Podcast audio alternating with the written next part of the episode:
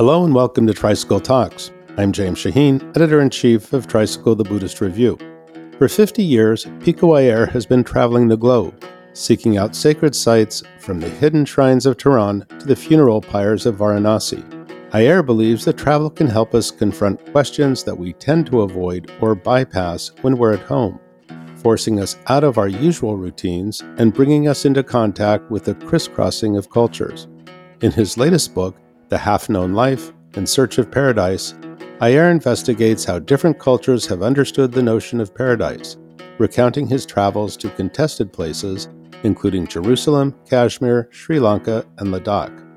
In today's episode of Tricycle Talks, I sit down with Pico to discuss the risks of the commercialization of paradise, the power of not knowing, and how we can find paradise in the midst of impermanence.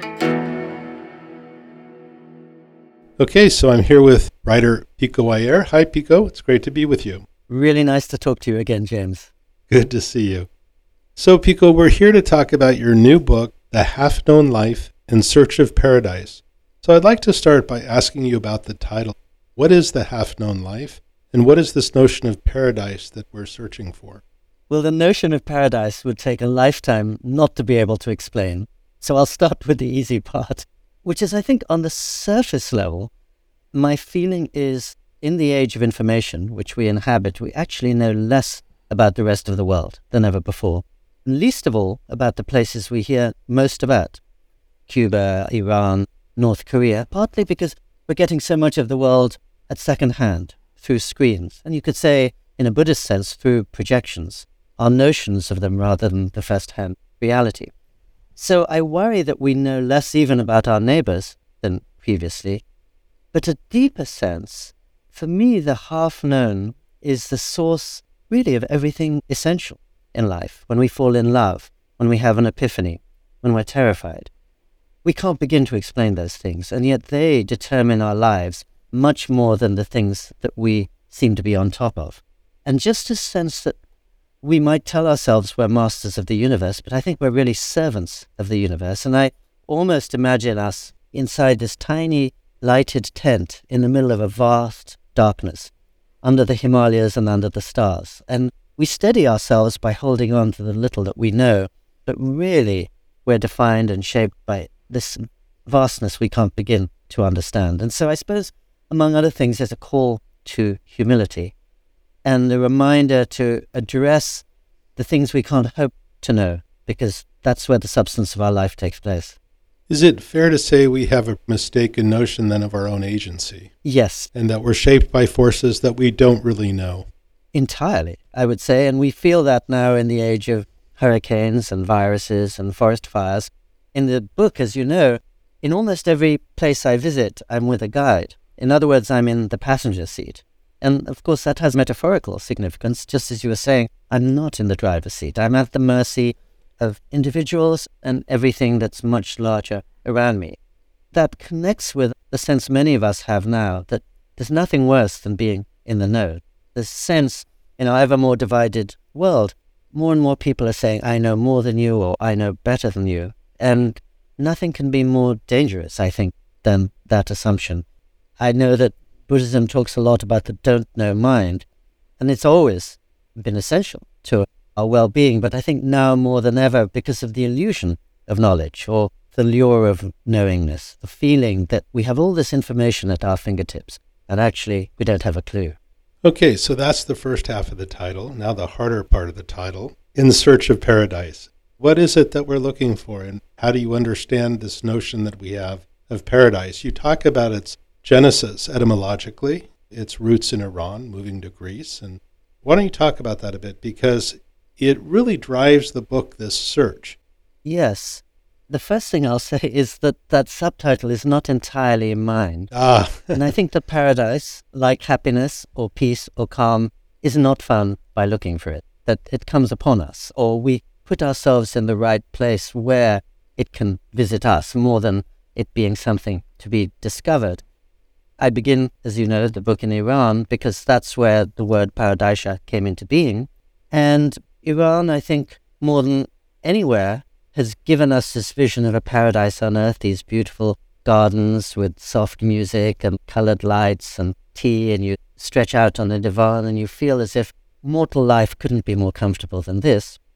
At the same time, as of course contemporary Iran is enthralled to the Islamic notion of paradise, which is quite strict and which actually says that those most guaranteed of paradise are martyrs who give their lives for the cause.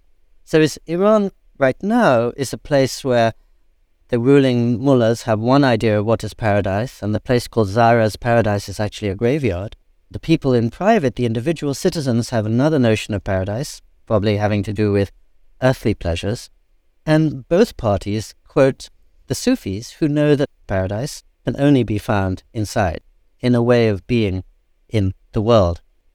My sense, I suppose, you know, this was a book I wrote during the pandemic. And I think for me and for most of us, that was a time to really think about how to live. That living so close to death made most of us think, how do we want to live? And suddenly, putting a pause on our days made us see what we were doing wrong before and see how perhaps we could do better in the future.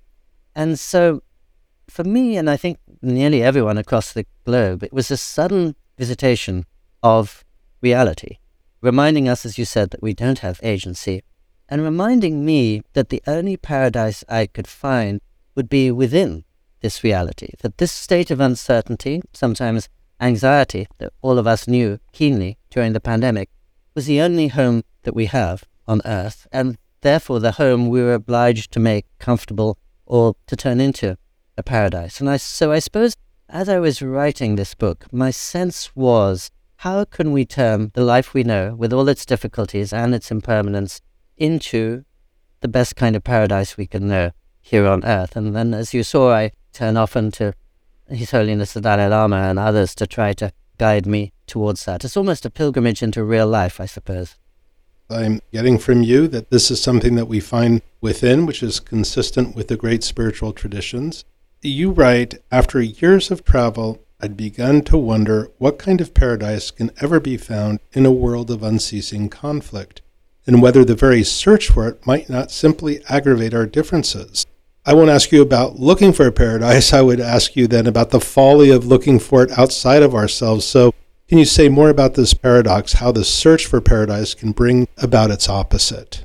Yes, and as I listened to you deliver that sentence, what really came to my mind was notions of paradise are what keep us from paradise. Mm-hmm. paradise, by definition, and I think this is probably the heart of Mahayana Buddhism, is open to everybody. And so the notion that I have a paradise, and maybe it's got to do with my opinions and beliefs that don't overlap with yours, is already an expulsion from mm-hmm. paradise.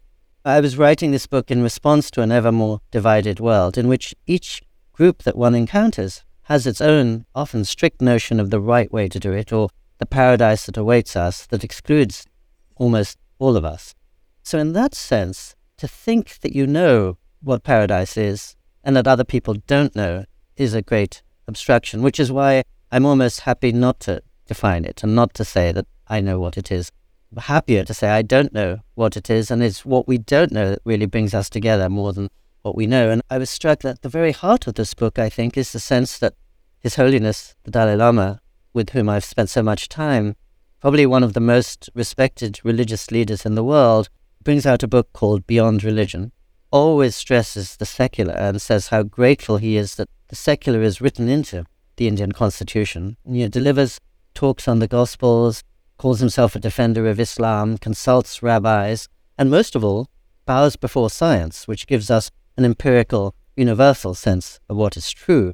And so I think, in his case, my sense is that he's witnessed so much violence and dogmatism perpetrated in the name of religion that he wants to rescue us from certain of the doctrines or imprisoning notions that religion can bring and take us back to a human reality of responsibility and kindness and interdependence, where being freed of our notions, we can see that we belong to everybody else and vice versa. There's almost a sense that to talk about paradise with a big P is to exclude most of humanity from it, and probably therefore to make it something other than paradise. And I know there are people who are sincerely committed to their faiths who would rightly challenge me on that.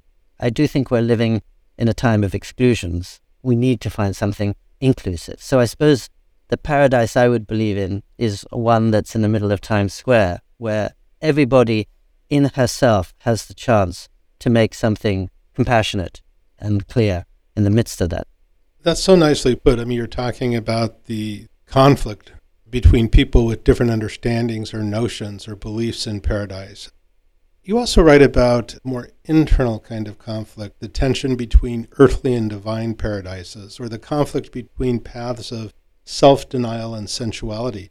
Can you say more about this tension and how you've seen it play out in your travels, particularly in your time in Iran? So, the first thing I'll say is what you just said sounded to me like a description of the Buddha's life. Mm-hmm. When he left his golden palace, he explored both those extremes, including the extreme of self denial. And as I understand it, came to his realization by sitting still, by realizing that we create the world by how we look at it and how we think of it, and by coming up with this notion of the middle way, and also this very practical physician's notion that what stands in our way is suffering, and there are certain ways we can disable suffering and free ourselves from it. So I think that's almost a notion guiding us through the world, I think many of us. In Iran, as you say, I came upon garden restaurants that were as idyllic as anything I had ever touched. And I came upon the society of great watchfulness and suspicion, really, because the people there, and we see this in the headlines today, are always having to read the almost imperceptible intentions of the government, and the government is always spying on its people. And so you're really, even as each has its strong sense of paradise, you're in this very mortal, fallen world of everybody trying to suss out where everybody else is. And you know, one of the things that was conscious to me in this book was that it begins in bright summer sunshine in Iran as I traveled through it a few years ago, and it ends in this intense fog in Varanasi. So externally, it's a voyage from seeming clarity to mm-hmm. uncertainty, to the don't know fog in which we have to prosecute our lives. But beneath that, in Iran, I take it as a place of great suspicion, contemporary Iran. Nobody knows where she stands, and everybody has to work out, if possible, where everybody else stands. And it ends in Varanasi, which is this amazing chaos, but it's about trusting and loving, throwing one's arms around that chaos. And so, actually, the foggy place is where one learns, or I learned, to embrace the challenge of life and say, This is my paradise. And the bright, sunny place is one where actually everybody's in the shadows and they don't really know where other people happen to be. And Iran, of course, as we were saying, is at the center of a very precise sense of paradise. And that's almost the place we have to leave behind in order to come to a more lived sense of paradise. In other words, paradise is often in the head there more than in the world. There's one paradise in the head of the mullahs, there's another in the head of many citizens, but how can you make the actual streets through which you walk places of possibility? I'm tempted to read something that you wrote about the fog in Varanasi, and somehow or another, being in the unknown is a better and more fulfilling place to be. You write, It was easy now in this half known realm, and a candlelit back alley way would be the only true home the deepest paradise we could ever hope to find. I really loved that. Thank you. Yeah, it's the last line of the book and uh, summation, if there is one. What I didn't include in the book, but I suppose was central to my thinking and experience, and it's coming back to me now as I listen to you, is that I remember one day I was walking down to the Ghats, oh, to the holy river, the Ganges, in Varanasi, and anybody who's listening to this conversation probably knows that urban India is kind of madness. It's a psychedelic, Hieronymus Bosch world with all the world and all its contradictions put together, and nowhere more so than Varanasi. So you have bodies burning on one side and people performing arati, Hindu ceremonies and the other, and naked fakirs, and everything in human existence con- compacted in this very small space. And as I was walking down to the river, suddenly, out of nowhere, appeared two monks in Tibetan robes. And one was, I think his name is Khyongla Rinpoche, who recently passed away but was in New York for many years. And the other was Nicky Vreeland, the mm-hmm. Westerner whom His Holiness appointed to be, I believe, the first Westerner in Tibetan history to be in charge of a Tibetan monastery in southern India. And I'm a Hindu, entirely of Indian descent, but I was freaked out by the, the chaos and the intensity of Varanasi. What do I do with all these contradictions and this noise and this fury? And I remember distinctly, suddenly Nicky appears next to me, and I'd known him a little bit before. He says, Isn't this wonderful? This is what life is all about. This is human existence. And both he and the Rinpoche were just exulting in this human swirl. And it was a bit like a wake up call for me to say, don't run away from this reality. This reality is where we have to find our paradise. This is what we have to work with, and this is what I have to train my eyes, my mind, my soul, my being to appreciate as the best possibility I could find. And one of the things I found in Varanasi, I think, was that, as I write, the city of death is a city of joy. That as devout Hindus are carrying their dead bodies to be burned along the side of the Ganges and committed to the holy waters, they're not despairing. They're in a state of exaltation and gratitude that they have the chance to commit the decaying body to the holy waters. And that's a good lesson, too. I think E.M. Forster said something like, Death destroys us, but the idea of death saves us. In other words, we have to make our peace with death, another lesson that the pandemic really brought home to us. And so Varanasi, a city of death, seemed the appropriate place to end the book and the appropriate place for me to find what I could trust as a viable paradise, not on the far side of reality, but right at the heart of reality. So I suppose my feeling is not just that paradise has to be in the middle of life, but it also has to exist in the face of death. I, I don't trust a paradise that writes death out of the equation because death, as the Buddha taught, is the one you know, inarguable fact of life. And so during the pandemic, as I was spending long, uninterrupted months at my desk, which was a rare blessing, and I was thinking back on almost 50 years of crisscrossing the globe and 30 years or more of spending time around monasteries, I was thinking, as so many of us did, how do I live in this world of uncertainty? And how do I find joy and wonder in the midst of this uncertainty? That was the riddle, the koan that the pandemic presented to us, but actually that's what life presents to us because we're always living in the state of uncertainty. And that made me try not to look away from death because it was knocking on the door. And I was spending long periods with my mother, who did die, though not of the virus, during the pandemic. How can we affirm life and throw our arms around it even as so much is falling away? As I say that, I realize it's the theme of when you and I spoke last three years ago because I wrote a book about Japan and impermanence and how impermanence moves us to cherish what we have even more. It's not a cause of sadness, but it's a call to embrace this moment right now because I don't know what's going to happen tomorrow or tonight. But right now, I get to talk across the waters to James and let me make the most of this because this is the one certainty I can hold on to for this moment. Right. You know, your description of that extraordinary sense of overwhelm that you can get in India sometimes after leaving the West reminded me of a book called Maximum City. I don't know if you ever read that. Yes. Have you yes, read that? It was like yes, this ever changing, yes. massive, ancient city, and it can be disoriented unless you let yourself go in it, just as you described so beautifully. You know, I want to come back to Iran for a second because it was such a beautiful opening to the book and it set everything up. You said often that people's notions of paradise surprised you and forced you to question your own assumptions and the binaries you had taken for granted. And a particularly powerful example is your conversation with your driver at the Imam Reza shrine.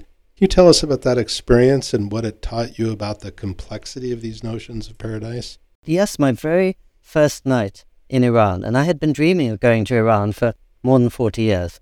So, my first night there, in the holy city of Mashhad, I stole away from my driver and government appointed guide and I went down to the hotel taxi desk in the lobby and asked if they could find me somebody to take me to the central shrine. And uh, lo and behold, this young guy, about 30 years old, very friendly, speaking unexpectedly good English, came and he took me out into his little battered compact. And we started driving through these streets that were flooded with lights and crammed with people. And he said, Have you come for the festival? And I didn't know there was a festival that day. And he told me that it was the week that was marking the birthday of the long dead saint who slept in the middle of the shrine. And so five million of the Shia faithful had come from across the world, from the furthest corners of Iraq and Palestine and Iran itself, to mark this occasion. And when we got to the great central mosque in Mashhad, which is the largest mosque in the world, and is seven beautiful marble courtyards intertwined, we could hardly move. Everywhere there were people seated on the ground, eating, sleeping, releasing doves into the blue black skies. And they were surrounded by large video screens on which black turbaned ayatollahs were delivering sermons. So it was really an intense place of Islamic worship. And because my newly met taxi driver had felt that I was there relatively sincerely, and really genuinely wanted to learn about his culture, he invited me in with him to this secret shrine where the saint is buried. And it was a smaller than the room I'm sitting in now, absolutely jam packed. We couldn't move. We were all part of a single body. And people were weeping, and children were being pushed forward so they could touch the golden grills behind which the saint had been lying for 1100 years. And at one point in this crowded room, I looked across and I saw my driver, and his hand was on his heart, and he was walking backwards, so he would never present his back to the long dead saint. There were tears welling in his eyes, so he was just absolute picture of Islamic piety. And I was very moved to witness this very devout member of Islamic faith. But when we left the shrine and walked back towards his car, he started telling me about his wife, who he said was a blonde English woman who was waiting for him and awaiting their first baby back in England. And then he told me how he had actually fled Iran, paid a human trafficker $2,500 to slip him into England, hiding out in the back of a truck, breathing through a tube so he wouldn't be detected by the authorities. And then the British government had very magnanimously given him a court appointed solicitor and translator who had worked for three years to win him asylum in England. In other words, he was now able to live the rest of his life in England in safety. And yet, so much did he miss his hometown and his mother and the mosque that every summer he slipped back into the country he had risked his life to flee in order to be with them. Again, probably risking his life in reverse. And when he dropped me back at my hotel that evening, I thought nothing I thought I knew had prepared me for, as you said, this complexity and this ambiguity. And I should say at this point, I had written long articles on Iran without having been there for Time magazine. I'd financed my first book by writing a 20 page article on Iranian history for the Smithsonian, and I'd even written a 400 page novel with scenes set in Iran, though I'd never been there. So I felt, gosh, I know Iran quite well. And yet within 24 hours, I saw I didn't have a clue. And I thought that Iran is in our headlines every day, but I almost never heard about a really faithful Islamic soul who nonetheless didn't want to be part of this Islamic Republic. And I never could remember reading about a dissident stealing back into the country from which he'd fled because a part of him missed it so much. So, as you said, it was an explosion of all my certainties and my illusion of knowledge. Here I was visiting the country I really thought I knew after 20, 25 years of intensive research. I didn't know a thing. So, in that very literal way, this was an introduction to the half known world and the half known life. So once again, you begin knowing and end up not knowing at all. Yes. A recurring theme through the book. If I remember correctly, you also took a risk in going into that room where the saint lay. Is that still correct? I mean, that they said a non Muslim may not enter under penalty of death. How seriously was I to take that? Yes, understandably, they don't want unbelievers going to that very holy place. And traditionally, the whole complex of seven marble courtyards, the entire mosque was forbidden to believers. And a hundred years ago, British travellers would disguise themselves in order to steal in. Now the mosque is open to all of us, but to some degree that inner shrine is protected. That inner sanctum is still off limits. Yes. Yeah. So in the book, you write about your own upbringing. I always like to hear about your travels you flew back and forth between your parents' home in Southern California and boarding school in England, where you, quote, learned freedom by mastering restraint. You talk more about the contrast between these experiences and how they shaped your understanding of a notion like paradise, or did they? they certainly set into motion questions about which is the best way to navigate the world. Because, yes, I was moving from the age of nine back and forth between these two extremes 15th century English boarding school, where we had no freedom whatsoever. We all have to wear black gowns and go to chapel morning and evening. No girls, no freedom of movement.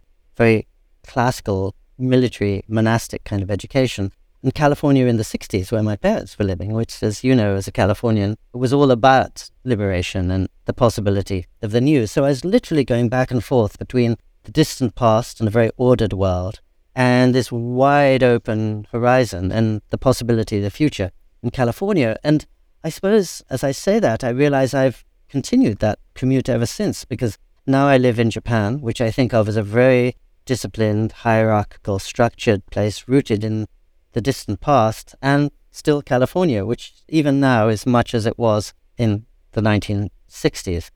And so it made me just address in a dramatic way the question all of us face, which is how do we find some balance between freedom and discipline? And how do we understand sometimes that freedom is best enjoyed within discipline? There's no fun in a tennis game if there isn't a net. Often there's no beauty in poetry if there isn't a rhyme scheme or a sonnet form in which by managing the emotions, you actually intensify them. And so it was a bit like traveling in and out of Paradise Lost, because on the one hand, here we were within this very imprisoned place, but there was a beauty in the prison. And I know whenever I talk to monks in the Buddhist or the Christian tradition, they say, you know, we're told what to do every minute of the day, and there's a liberty in that because we don't have agency, to go back to your question. We don't imagine we can do everything at any moment. I have a, a Zen friend in California who says wonderfully the schedule is the teacher. And that by bowing before this external order, that's how we actually find our freedom more than if we're just alone in a desert and we have everything in front of us. So growing up posed to me that question about the two extremes. And it became relevant because I think of the whole globe in the 21st century as a dialogue between very old cultures, such as Iran and very new ones, such as the United States, and each of them looking to the other. Each has something important to contribute, but how do we balance those two forces? Right. You know, I've read several of your books, most of them, I think. I never really wondered why does Pico travel? I would answer he travels because he travels. You grew up traveling. but I would like to actually ask because you write that, quote, a true paradise has meaning only after one has outgrown all notions of perfection and taken the measure of the fallen world. How did you finally decide to travel the world? I've never asked you that before, I don't think. You haven't. And as you can tell, I mean, this is almost an anti travel book. So I'm going to beautiful and complicated places Jerusalem, Sri Lanka, Kashmir, you know, Australia. But I'm not so much interested in describing or in even investigating those places as in the questions that they throw up, that are larger questions like the one I just was describing, that all of us have to address. As you know, in the second chapter of the book, I quote Seamus Heaney, who, as he was seeing Nelson Mandela released from prison after 27 years, wrote, Once in a lifetime, hope and history can rhyme. In other words, we all know that history has wounded us a lot and given us a crash course in reality. But we also know we can't afford to give up on hope. So, how can we balance those? And for me, travel is a way of exploring the issues much more dramatically than I can at home. When I'm here sitting in Japan, I pretty much know how my day is going to go. I have my own routine, and I sleepwalk through my existence a little bit. As soon as I'm in Iran or Jerusalem or Varanasi, I'm wide awake. And suddenly I'm forced to think through these very important questions. So I'm grateful to travel for the questions that it throws up. And I don't think that any of those questions need an answer. I think they're diminished by an answer often. But I'm glad to entertain the questions a part of me, a sort of smaller part, has always been interested in the crisscrossing of cultures, which is what you witness when you're traveling. And as a little boy who grew up with Indian parents and an English voice and an English birthplace and an American green card, watching a world that is getting more and more multicultural, I've been fascinated about this new globe we're creating where people have many homes and keep interacting with people from other homes. But I think at a deeper level, travel is a way for waking myself up and for confronting things that I can try to bypass, and often difficult things. And two of the salient points I hope about this book about paradise is first that I'm thinking about paradise in places, as you said, of great conflict, often war zones, from Iran to Belfast to North Korea to Kashmir. And secondly, as you know, the cover of the book is a picture of a graveyard in the middle of Japan at the dead of night, which is a way of saying if we're going to think about paradise, how do we find it in the midst of the dark? And as I said, in the face of death. And those are things that I think about, especially during the pandemic, but that I can't avoid when I'm on the road. Okay, you know, you said something that I want to ask about this because you said hope and history can rhyme. Is that correct? Yes, yes. You also say that in Kashmir, however, hope and history were an hourly collision. And you write about the risks of fantasies of paradise, particularly in the case of Kashmir, which you describe as being, quote, too seductive for its own good. So, can you say more about how Kashmir came to occupy such a central place in the British cultural imaginaire? And how has that idealization brought about violence and destruction or caused hope in history to be an hourly collision? I love that phrase. Thank you so much for reading this book so closely, James, and then for instantly stitching together the first time I mentioned hope in history in the context of Belfast with the next, which is in, in Kashmir. So, yeah, Kashmir has bewitched the British, certainly, and I think still bewitches my relatives in India as this realm of pure mountain streams and snow caps and meadows flowering with saffron and all kinds of flowers. It's a promised land for Indians, as you know, whenever you're watching a Bollywood movie, many of which are set in this kind of alpine landscape in Kashmir. And for those reasons, the British used to escape the heat of Delhi in the summer for the cool mountain air and especially the lakes in Srinagar. And of course, everybody listening to our conversation knows that for 70 years, Kashmir has been a very violently contested place and essentially a war zone.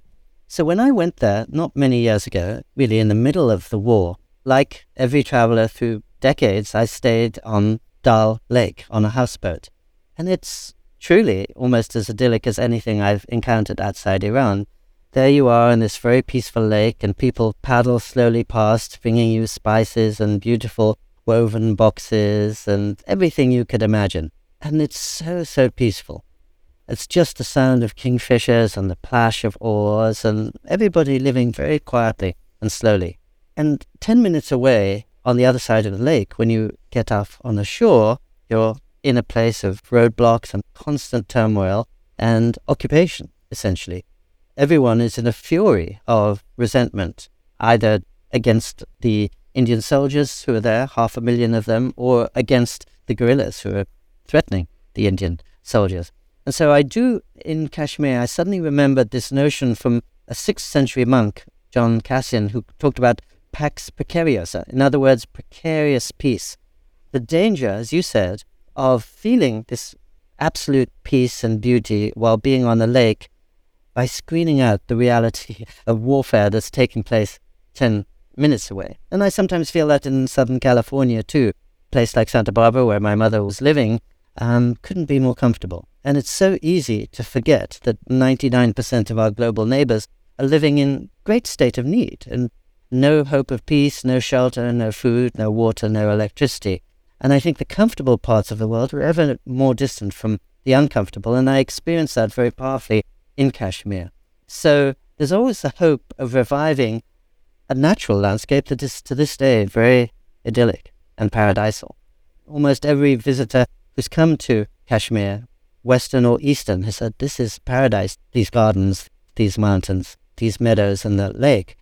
But what humans do with paradise tends to be pretty infernal often. And in the middle of this book is Jerusalem, which is the perfect example of the holy city that is constantly being desecrated by contested notions, conflicting notions of what is holy. So Kashmir was a way of reminding myself that when we travel, we're all finding idyllic places. Suddenly we're sitting on an island in Hawaii or we're in a beautiful hotel in Venice and we think this is paradise. But often we're saying that only by neglecting the difficult realities outside us. So I suppose Kashmir is a paradise I don't trust. But if I found paradise in the middle of New York City or Varanasi, I would trust it much more because it's come out on the other side of experience. It's not a blinding to experience, it's an accepting of what is.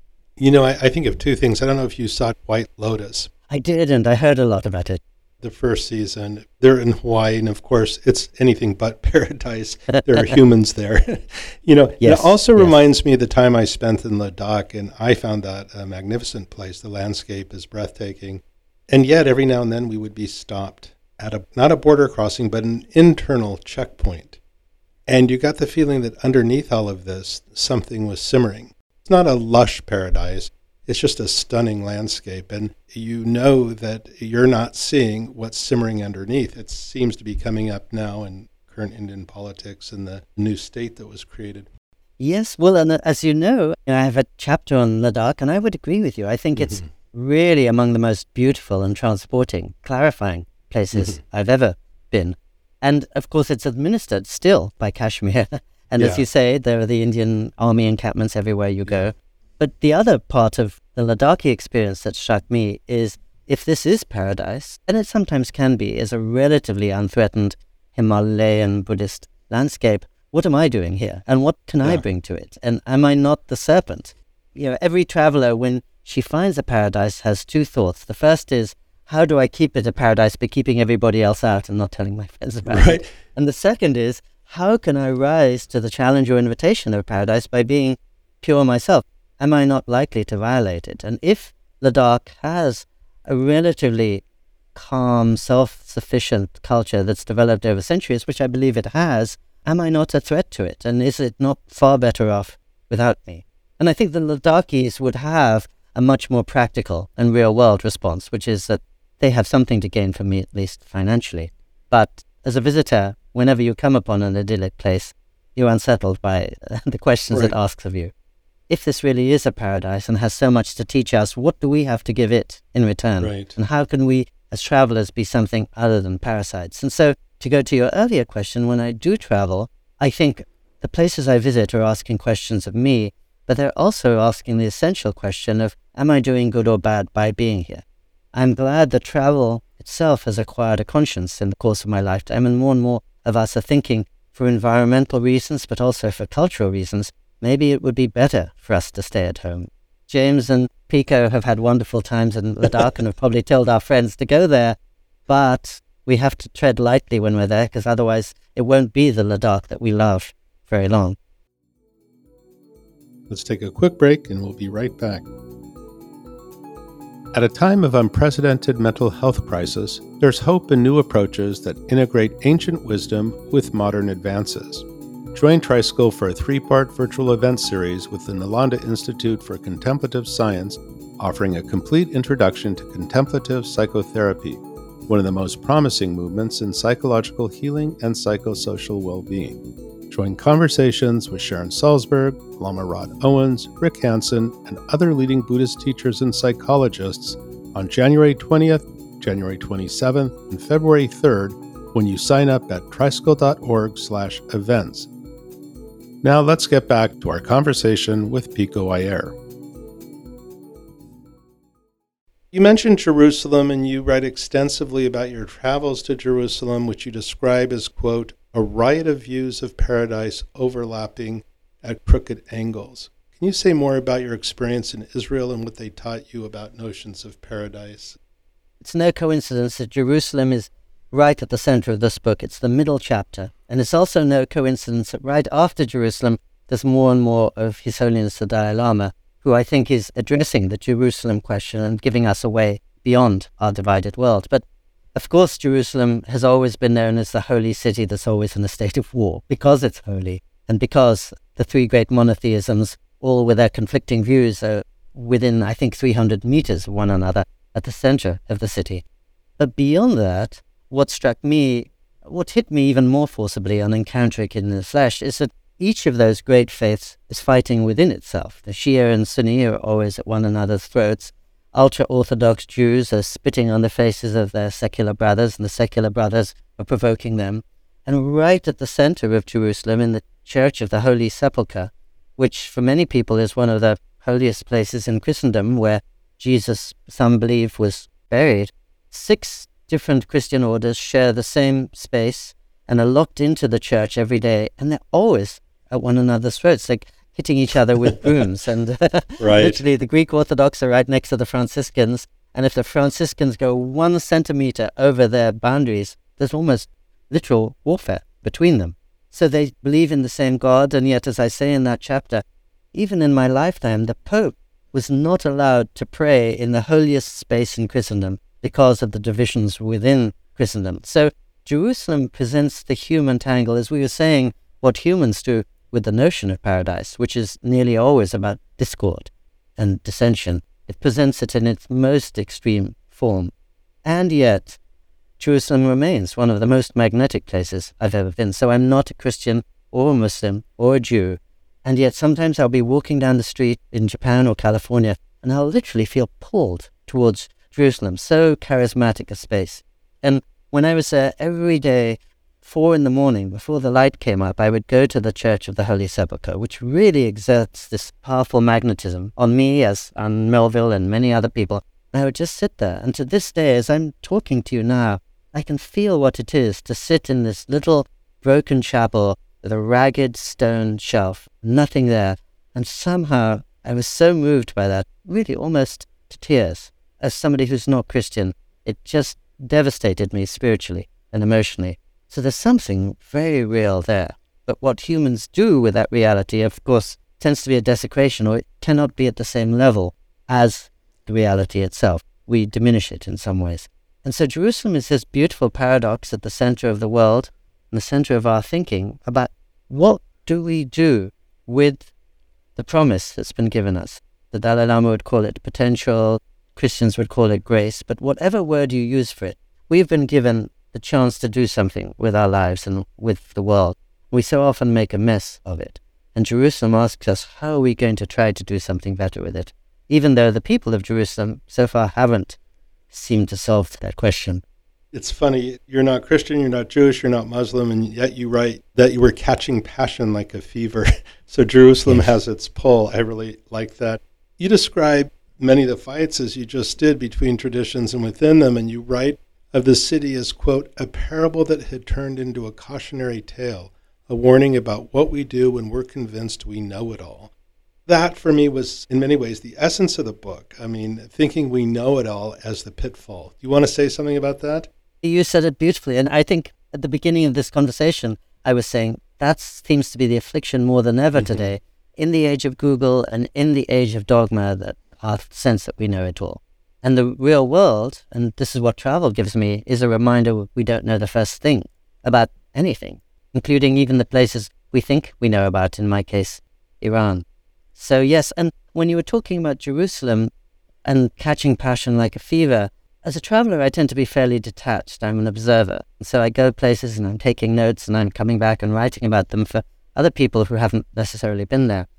And yet, in spite of all the divisions in Jerusalem, there's something so powerful about those stones and about that light that I couldn't be detached and unaffiliated. And even though I didn't have a single place of worship to which I was drawn, maybe for that reason I was drawn to all the places of worship. And the same day I would go to the Western Wall and the Church of the Holy Sepulchre, and I would try to get to the Muslim shrines, though I couldn't usually. But nonetheless, I couldn't remain detached there. And that right. was a good reminder to me. We're all implicated and need to be involved.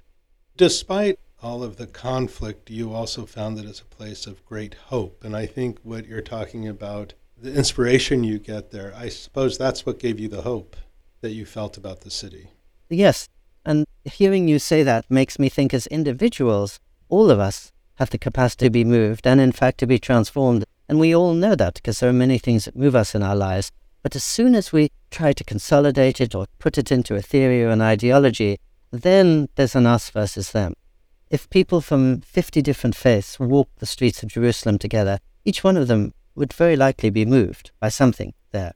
But then we start to say, I am this and this, or I believe this and this, and suddenly we're divided. And I think I wrote this book very much in response to a world that's ever more divided to ask what unites us and how ideology pushes us apart, but human experience brings us together. And again, the pandemic couldn't have been a more powerful reminder of that because at some level, almost all the people on the planet were facing some of the same fears and anxieties and challenges through the pandemic. And the virus, as we said before, like a forest fire, doesn't discriminate between Christian, Muslim, and Jew, or Republican and Democrat. It's an equal opportunity employer. All of that, I think, was a useful, bracing lesson that I don't feel that the explanations that we put upon the world are very helpful, but I do think our humility before it, which all of us have to experience, is what brings us together. All of us are to some extent defenseless before a hurricane or a typhoon or a tsunami, or you could say real life, death. Right. We're back to the question of agency again and the vastness of the world and our very small place in it.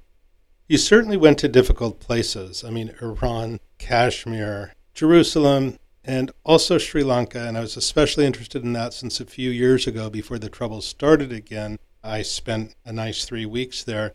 You write that what brought you to Sri Lanka was something very private. You wanted to see the place that had overwhelmed the 20th century Trappist monk Thomas Merton, whom you read daily. Yes. I really like that. First, how did you develop this fascination with Thomas Merton? And second, what brought him to Sri Lanka? My fascination with him is because he's so human. And because it speaks to what we were saying about Jerusalem. He's so drawn to the divine, to the possible, to his deeper nature. And yet he's so eloquent about all the ways he betrays himself and the divine. And in some ways, he's a hero monk for people in every tradition because he voices so beautifully both who we could be and who we are, and the way that they're often at odds with one another. What brought him to Sri Lanka was in the final month of his life, he made at long last his trip to Asia, and he spent much of it up in the Himalayas talking to the Dalai Lama and learning from other Tibetan teachers, and he was so grateful to encounter Buddhism in the flesh. And the Dalai Lama has spoken movingly about how much he learnt from Thomas Merton and how suddenly the doors to Christianity were opened to him by meeting Merton in 68. And then, after being in India and on his way to the conference in Calcutta, where he would die four days later, he came to Sri Lanka. He saw the Buddhas there in Polonnaruwa. I always mangle the name. Polonnaruwa, right. Yes, thank you. You don't mangle the name. I can. I, I do. I did many times there. But there in front of, I think, what's sometimes described as the Buddha on his deathbed and his disciples standing before him, and just looking at the Buddha's faces of the Buddha and the people around the Buddha, he found the mystery, the koan that he'd always been looking for. Again, he wasn't looking for answers. He said beautifully, the substance of silence is worth more than the answer to any question. But somehow, looking at those faces, he had a thunderbolt of realization. And it was very moving because four days later, he died apparently electrocuted by a fan in Bangkok, which is his final place where one hour after he gave a talk on monasticism and Marxism. But the reason that I have Thomas Merton and the Dalai Lama at the heart of this book were that they seemed to me both true men of faith because they were so open to every other faith. And Thomas Merton after 27 years in a Trappist monastery, understanding that he could learn something significant by seeking out the places of Buddhism. And he was correct in that understanding because Sri Lanka and the Buddhas gave him something he'd never got in a lifetime of very serious Catholic devotion. And the Dalai Lama, as I say, on the other side of things, knowing that as the first Dalai Lama to travel the world, he can learn from every tradition and not think Buddhism is the only way, or he often says it's not the best way. Just as each medical system has something to offer, so does each religious tradition, and it's not as if one is better than the other, just each may be appropriate or more appropriate to different people. And the fact that Thomas Merton and the Dalai Lama met in the last month of Merton's life is also so moving and affirming to me. These two great religious explorers of the 20th century met and enriched one another's understanding of the world. I just came upon a wonderful sentence by a Jesuit father who attended an interfaith conference. He said, My gosh, these Buddhists are going to make a Christian of me yet. right, right. And I think I'm sure many Buddhists have found that Christians can make them deeper, richer Buddhists. In fact, I think the Dalai Lama would say that of his encounters with Merton. So, in an ever more divided world, I really get more light than ever from people like Thomas Merton and the Dalai Lama, who realize that the more deeply committed you are to one tradition, the more you can learn and can be open to every other. And I think that's really what we need. But when we speak about paradise, I suppose for me the central line in this entire book comes from Edo Roshi, the Japanese teacher in the US, Mhm. talking about the crucifixion of Christ and looking at the people crucified and telling his Western students, in your struggle is your paradise. And I love that sentence. And Thomas Merton said, to try not to suffer is to suffer. We increase our suffering by trying to run away from Mhm. suffering. So what I like about Odo Roshi is part the depth of that statement, but also that the Japanese Zen teacher would be drawing wisdom from the Christian story. That seemed to me a fitting climax that goes with Thomas Merton and the Dalai Lama. It's impossible not to be moved when you see those statues at Gal Vihara. It's just remarkable. And you quote Thomas Merton. He was so deeply moved, he admired, quote, the silence of the extraordinary faces, the great smiles, huge and yet subtle, filled with every possibility, questioning nothing, knowing everything, rejecting nothing. There is no puzzle, no problem, and really no mystery. I know and have seen what I was obscurely looking for. That was such a beautiful quote, and it ties so closely to what you're talking about. I know and have seen what I was obscurely looking for. Yes, I just found that remarkable. I did too. And a part of me also feels that Thomas Merton was the patron saint of restlessness. And one reason he holds me, but so many of us, I think, is he was so true to the moment. And so he would find a revelation, and the next day he would find something else. In other words, he was always on the move in some ways. And so I'm not 100% convinced that he could have lived with that realization or held to it. Beyond the two months that followed. Yes. You're right. Yes. That's what gives a truthfulness to it also, that we find a revelation, but three days later maybe it's refined or upended by the next. But Thomas Merton is really a guiding spirit in this book, and I almost began the book with a line of his, which I think he says, you know, paradise is everywhere if only we have the eyes to see it. hmm But he also said what is more apropos to these difficult places I travel through, which is that something like the only way to paradise is through hardship and loneliness. And he knew there were no shortcuts in the inner life, or in the spiritual life, and that the biggest danger was to reach too quickly or to assume that we had found paradise. And I think he would bring that same rigor to himself. It's best not to assume too quickly, oh, I found the meaning of life or I found the way, the truth, and the life, but to sort of remain in a state of openness. And I like that stress on hardship and loneliness. Right. I mean, I think that he was moved to write that while he was watching those. And you're right, insight after a while grows stale because it's true in that moment and it's not anything fixed that we hold to. But you wrote something that reminded me a little bit of that line. You say, So as I came back from Sarnath, I decided I would no longer seek out holy places in this city of temples. I would just let life come to me in all its happy confusion and find the holiness in that. I sat where I was along the river and watched the carnival play out. That was wonderful.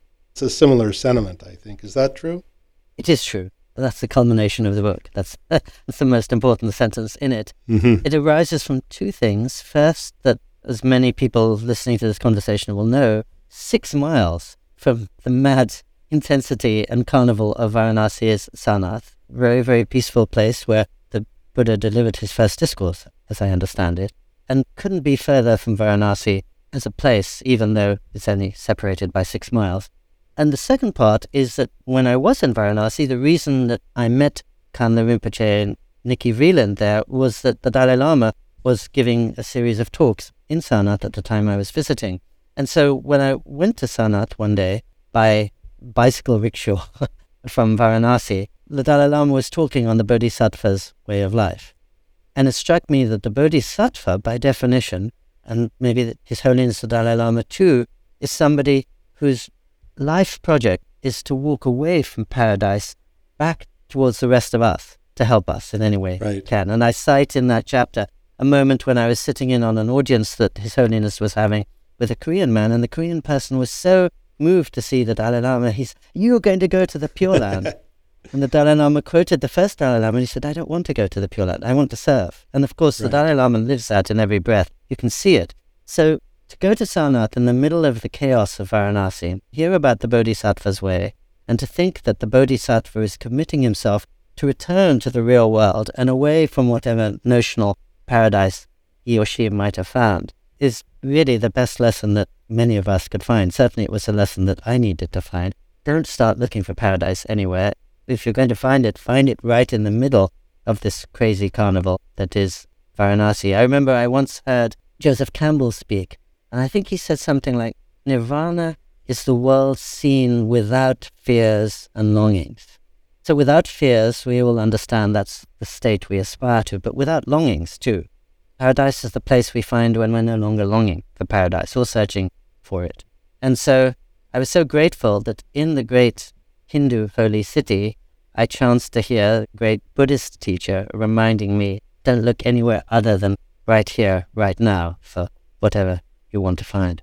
You know, the Dalai Lama figures into your work and your thinking and your life so much. You've had such a long relationship with him.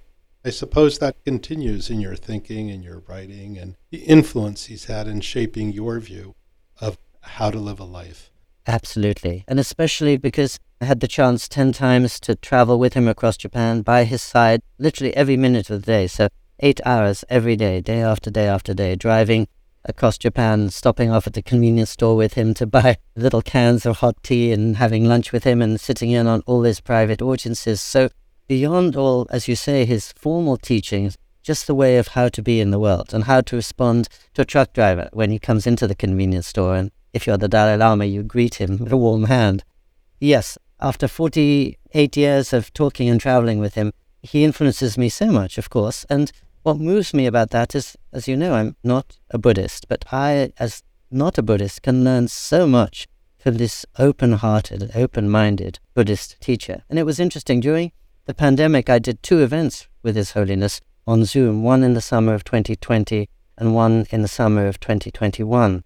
And at this time when so many people were in such an acute state of anxiety and fear, he was so calm and was reminding us of the deep Buddhist truth that this is the state of life. This is the life we're signed on to, and there's no running away from it, and that we're always in a state of uncertainty, as I said before, and that we have to find our calm and our compassion in the thick of things, as he does so preeminently.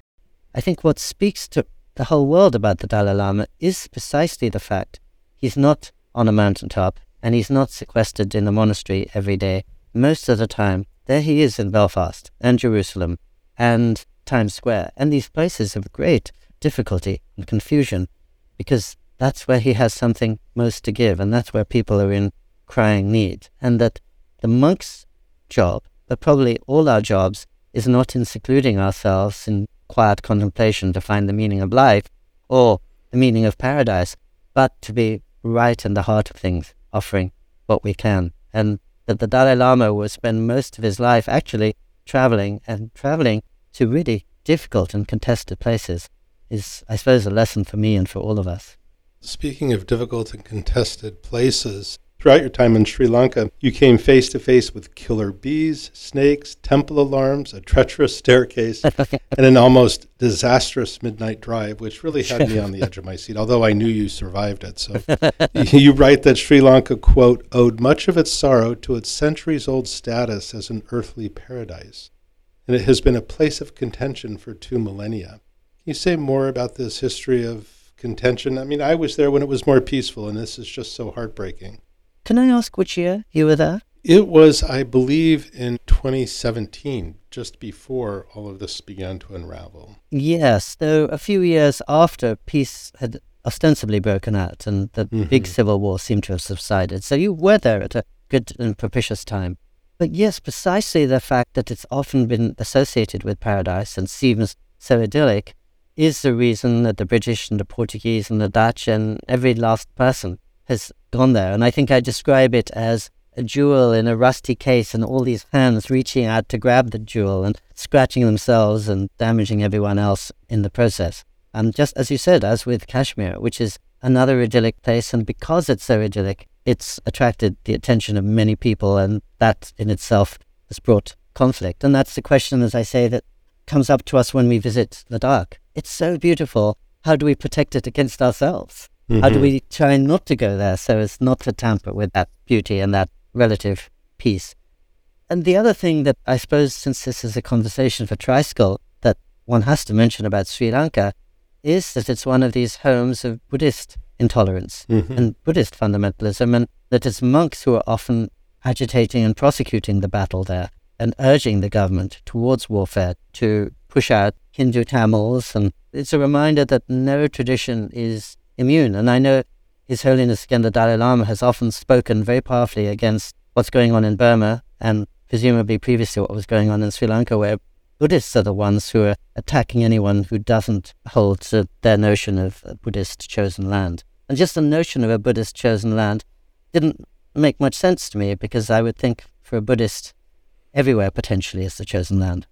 And it's a reminder, again, I suppose, of the importance of humility that as travelers, we stumble into places we don't understand. And the fact we think we understand them really gets us into trouble.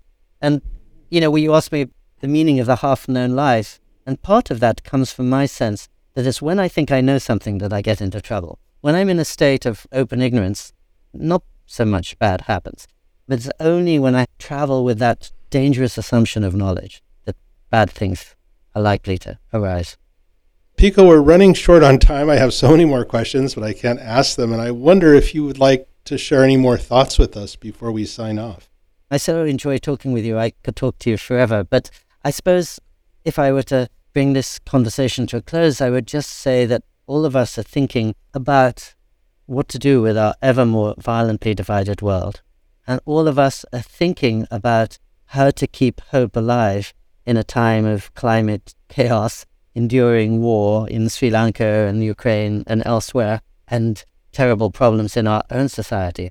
So, this is just one person's attempt in the middle of the pandemic by traveling across the world to address those two questions and to try to find a way out, partly by looking to guides such as the Dalai Lama, Thomas Merton, Eido Roshi, who seem to have looked beyond boundaries so as to offer us a way past our own prejudices and illusions. Yeah, and I guess a little bit less certainty would help too, which is really something that runs through the book. It's a beautiful book, and I hope our readers pick it up. Pico, it's been a pleasure. For our listeners, be sure to pick up a copy of The Half Known Life in Search of Paradise, available now. Pico, thanks again. Thank you, James, and thank you for so kindly selecting so many lovely sentences to share. Thank you for reading the book. It was a great pleasure. You've been listening to Tricycle Talks with Pico Iyer. We'd love to hear your thoughts about the podcast, so write us at feedback at tricycle.org to let us know what you think. If you enjoyed this episode, please consider leaving a review on Apple Podcasts. To keep up with the show, you can follow Tricycle Talks wherever you listen to podcasts. Tricycle Talks is produced by As It Should Be Productions and Sarah Fleming. I'm James Shaheen, editor in chief of Tricycle the Buddhist Review. Thanks for listening.